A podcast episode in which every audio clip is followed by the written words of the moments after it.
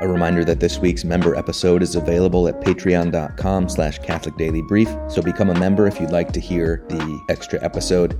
This week's topic is good popes and bad popes. How do we judge whether a pope is good or bad, and what do we do about bad ones? If you become a member, you can listen and also have access to various other resources, such as commentary on the Gospels, audio versions of Catholic fiction, and other spiritual works.